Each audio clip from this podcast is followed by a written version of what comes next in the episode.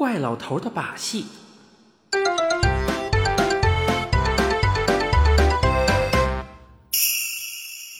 我脚前有一根很漂亮的黑色羽毛，我弯身捡起来，这是女娲无意间失落的，还是她有意留给我的？我宁愿相信后者。怪老头还是发现了，说道：哦，捡着什么了？让我瞧瞧。我递给他，他接过去看了一眼，马上插进自己的衣兜里，说道：归我了。我伸过胳膊去说：不行。怪老头无奈，又掏出来还给我。哼，小气劲儿的，这可真叫一毛不拔呀，还不是你自己身上的。我接过那只黑色的亮羽毛，插进 T 恤衫的小衣袋，解释说：我讲看见了精卫鸟，徐晓东那帮家伙肯定不信，这根羽毛可以当证明。其实就算我拿给他们看，他们照样不信，还会说我捡一根乌鸦毛蒙他们，跟我大起哄。不论这只羽毛是不是他有意留给我的，我都同样的珍视。但如果我照直说出去，怪老头又有话讲了。怪老头只是说：小孩子就是向着小孩子，其实啊，我一样帮了他的忙，他原本也应该送我一只的吧。这样看来，他也认为这只羽毛是女娲送给我的。怪老头又说：怎么样，该回去了吧，大海也见着了。我不知道我们怎么回去，我问他：得找着您家大衣柜上的后门吧，再不然坐在这儿等着，等到家里的耗子再爬上那个挂钩，把它压到滑到底。这会儿他那个大衣柜在哪儿啊，简直没法想象，等着耗子爬钩也完全是不着边际的事儿。怪老头说：哎，没那么复杂，咱们呀就那么草包吗？全由人家来摆布。说着他把一只手塞进衣袋里，我就知道那个衣袋里装的是他的烟叶口袋和大烟斗。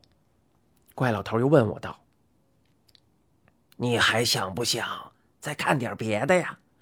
比方说那个坏蛋大胖子让人家一箭就从天上射下去了，那可比老夸渴死好看多了。您是说后羿射日吧？怪老头显得有点泄气，说道：哎，到底是读书人，知道的真多，既然知道就用不着看了。我连忙说：百闻不如一见嘛，我想亲眼看看。怪老头嘟囔了一句：想看也未见得准看得见。可就在这个时候，那个太阳王子真让人家一箭从天上射下去了。我是说天骤然变黑，极黑极黑，就算太阳突然消失，天空也应该有星光，可是现在就连一丝一毫的光线也没有。这情景就如我们看到大海之前一模一样。我虽然不像前次那样惊吓的厉害，也还是一动不敢动的，怕万一会掉进什么深渊。等到四周重新亮起来的时候，我是置身在一个很大的山洞里，觉得又气闷又燥热，大概由于刚才太黑暗。虽然在山洞里，我仍然被强光刺激得睁不开眼睛。怪老头同我保持着原先的距离，他也眯缝着双眼，很困难地判断着新环境。他嘟囔着说道：哎呦喂，哎呀，真是受不了了，怎么这么热呀？我问他：这是在哪儿啊？怪老头用一只手遮住眼睛，朝洞口望望说：你应该问我这是在什么时候啊？难道又过了4万年啊？差不离，明摆着耗子又登上了钩子，去啃那香油浸过的木头了。怪老头说着，迈步往洞外走。我一把揪住他，说道：“你讲清楚了再走，不然没走几步，天又黑了。”怪老头甩开我的胳膊：“哎呀，别跟我胡搅蛮缠的，天要黑，我有什么办法呀？”我又揪住他，说道：“你有办法，我早就留神了，只要您把手伸进兜里一鼓捣，天准黑了。您还准知道时间往后推了多少年？什么丁老太太扔鞋子呀，大衣柜里闹耗子呀，说的跟真的似的，其实全是瞎掰的。”怪老头叫道：“哎，这孩子犯了什么病了？快松开我！”我不但不松开，还伸过去另外一只手去掏他的衣袋。怪老头身子扭来扭去的躲闪，一边忍不住咯咯笑，一边说道：“哟，哎，别闹！哎呦，痒死了！哎呀！”我看出他的弱点，有意隔着他。等到我终于把手伸进他肥大褂子的兜里，他立刻老实下来，很紧张地说：“可不能乱动啊！哎，可不能乱动！哎呀，我拿给你看。”我右手仍然揪着他的胳膊，左手却从他的衣兜里抽了出来。他情之逃不掉，乖乖地把大烟斗掏了出来，递给了我：“看一看可以啊，可别瞎摆弄。”我怀疑他打埋伏，眼光仍然在往衣兜上瞄。他说：“烟叶口袋没事儿，机关呀就在烟斗上了。”我松开他，双手捧着大烟斗仔细地看，一点不假，这个机关就在烟斗上。在他那弯弯的烟嘴子底面，有一道延伸到烟斗上的小槽，小槽的两侧有烫出来的小黄条，显见是刻度。小槽的中间有个突出的小亮疙瘩，金属的，像是大头针的头，看来是可以沿槽上下移动的，相当于他大衣柜里的那个钩钩。我禁不住地叫了出来：“啊，遥控器！”怪老头不屑地问道：“什么遥控器？”哎，这未必是他装傻呀，他很可能真的不知道遥控器是什么东西。我讲过，他家里没有电视机，据他自己说，那里头老开枪杀人，他害怕。他家里也没有电风扇、空调这类的玩意儿，他用不着。冬天呀，他屋子里架着一片片的热铁，屋子里老是暖融融的。到了夏天，又有冰石。虽然不过是块碟子大小的有棱有角的黑石头，但摆在桌子上就满是生凉。天知道他是从哪儿弄来这些古怪东西的。我只好给他解释：“遥控器呀，就是在远处能遥控机器运转的那种东西。就说您这个吧，是不是这上面的小亮疙瘩一移动，您大衣柜里的那个钩钩也移动了？”怪老头大叫了一声：“哎，可别动啊！你说的对，要是衣柜里那个刻度表不变，咱们怎么能想看什么就看什么呀？”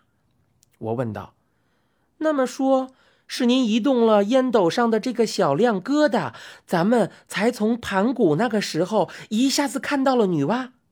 怪老头说：“没错啊，那是我睡了一大觉以后，天上老是没完没了的掉石头，没劲儿。咱们总不能老是在那儿傻等着，一直等他18000年吧，等到他老人家把天地都开辟出来。女娲补天的时候也太危险了，不能多耽搁。别说3650块石头全掉下来，就是掉下来10块8块的，咱们也受不了啊。这么着，我又播了一回。每回您播了这小亮疙瘩，天都要黑一阵子吗？”“是呀，没办法。”“那您为什么装模作样的不告诉我？”我有些委屈。怪老头说：“说真疙瘩，这玩意儿不太准，我心里也没个数。我先跟你说了，万一错了时间，错了地方，你还不跟我算账啊？怪老头又叹了口气，说道：哎呀，再说呀，你小子又特爱指使我，知道了我的秘密，你一会儿点名去这儿，一会儿点名去那儿的，我受得了吗？还不把老头子折腾死啊！几句话把我逗乐了，凭良心说，我也确实把老头折腾得够呛。我晃晃手里的大烟斗，说道：这回行了，这玩意儿归我用了。怪老头说：别介，你不会使，乱扒拉一气弄坏了，咱们可就回不去了。再说我还得用它抽烟呢嘛。我把大烟斗还给他，跟他一起走出了山洞。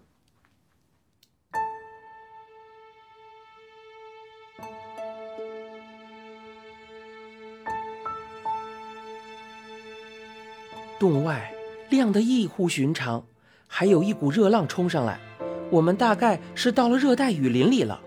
一出山洞，我们就被密密层层的树木包围住。令人不解的是，枝叶浓密的遮天蔽日，居然会亮到这种程度，又热到这种程度。怪老头好像比我更怕这种光，他在一条突出的树根上绊了一下，要不是我手疾眼快的一把把他扯住啊，他肯定会一个跟头栽下去。等到我第二次扯住他，我才发现他竟是闭着眼行路。哎，怪老头平伸着两臂摸索着，那样子活像个盲人。他说道：哎呦，不行啊，我什么都瞧不见。我说：多新鲜呐，您紧闭双眼怎么会瞧得见？